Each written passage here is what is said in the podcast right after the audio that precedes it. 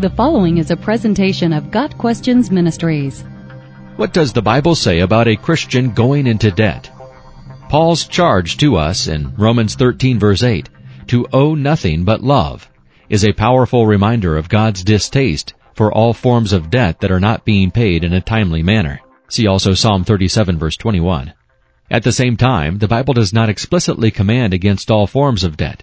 The Bible warns against debt and extols the virtue of not going into debt, but does not forbid debt. The Bible has harsh words of condemnation for lenders who abuse those who are bound to them in debt, but it does not condemn the debtor. Some people question the charging of interest on loans, but several times in the Bible we see that a fair interest rate is expected to be received on borrowed money. Proverbs 28 verse 8. In ancient Israel, the law did prohibit charging interest on one category of loans, those made to the poor. Leviticus 25 verses 35 through 38. This law had many social, financial, and spiritual implications, but two are especially worth mentioning. First, the law genuinely helped the poor by not making their situation worse. It was bad enough to have fallen into poverty, and it could be humiliating to have to seek assistance.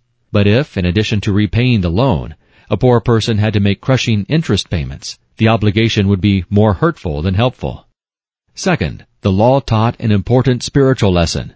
For a lender to forego interest on a loan to a poor person would be an act of mercy. He would be losing the use of that money while it was loaned out. Yet that would be a tangible way of expressing gratitude to God for His mercy and not charging His people interest for the grace He has extended to them. Just as God had mercifully brought the Israelites out of Egypt when they were nothing but penniless slaves and had given them a land of their own, so he expected them to express similar kindness to their own poor citizens. Christians are in a parallel situation. The life, death, and resurrection of Jesus has paid our sin debt to God.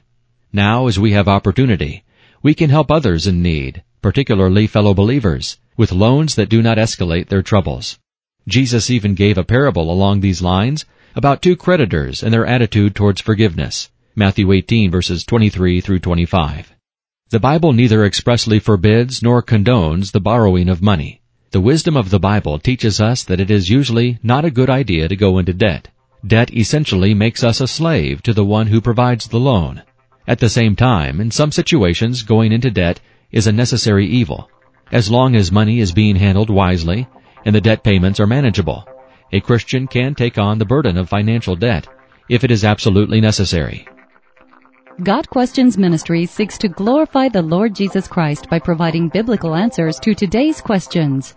Online at GotQuestions.org.